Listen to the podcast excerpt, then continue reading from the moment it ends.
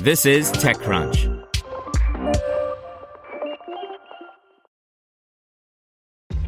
This episode is brought to you by ShipStation. You know, some things take a lot of work, like sending little robots to far off distant planets. And just as that's challenging, so too is running a successful e commerce business, especially when there's so much to do. So I want to introduce you all to ShipStation. Now, I love using ShipStation because of its easy to use dashboard, which makes managing orders and printing labels a breeze and super smooth. Oh, and the customer service is just out of this world. It's exactly what you need to help grow your business. Sign up for your free 60-day trial at shipstation.com slash technews. That's shipstation.com slash tech news. Brought to you by Audible. Google Assistant, Maps, and Search can now help you figure out where to vote. By Greg Kumparak.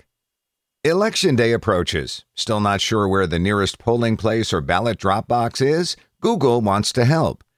Friday morning, the company rolled out a handful of features across Google Assistant, Google Maps, and Google Search, all meant to kick in when a user seems to be looking for information on voting locations. On Google Search, for example, a search for ballot drop boxes near me will now bring up a dedicated tool for finding just that. Punch in the address where you're registered to vote, and it'll help you find a drop box or polling place accordingly. The same tool will also pop up when you search for things like how to find a polling place or where to vote, so there's some flexibility in it. Or if you've got an assistant powered device nearby, like a Nest Mini, Nest Hub, or an Android phone, you can say, Hey Google, where do I vote? And Assistant should be able to figure it out accordingly based on your current location, with Assistant assuming, as it'll note in its response, that your current location is where you're registered to vote. The Maps integration is a bit more limited, but it gets the job done. Searching for Where Do I Vote in the Google Maps mobile app results in a prompt that will toss you into the above web based Google search flow. Once you've found your location, tapping the Directions button will swing you back into the Maps app. Google says it's pulling its polling location information from the Voting Information Project as part of a partnership with Democracy Works. The company says they'll be adding more polling places leading up until Election Day, expecting to have more than 200,000 in the system when all is said and done.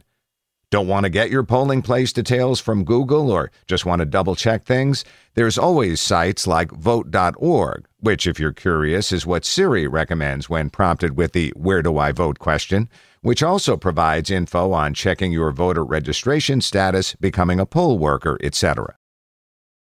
Want the latest and greatest in the world of audio, but don't want to toggle between multiple apps? Audible has everything you need all in one place. Whatever your day holds, we're right there with you. Listen to On the Clock with Chris Long while you're getting ready in the morning. Or challenge yourself and the way you think about sports by listening to Game Breaker with Keith Olbermann on your next run. With audiobooks, podcasts, and Audible originals, Audible has choices for whatever you're looking for, wherever you are. The new Audible is your playlist for life. Download the Audible app to get started. Want to learn how you can make smarter decisions with your money? Well, I've got the podcast for you. I'm Sean Pyles, and I host NerdWallet's Smart Money Podcast.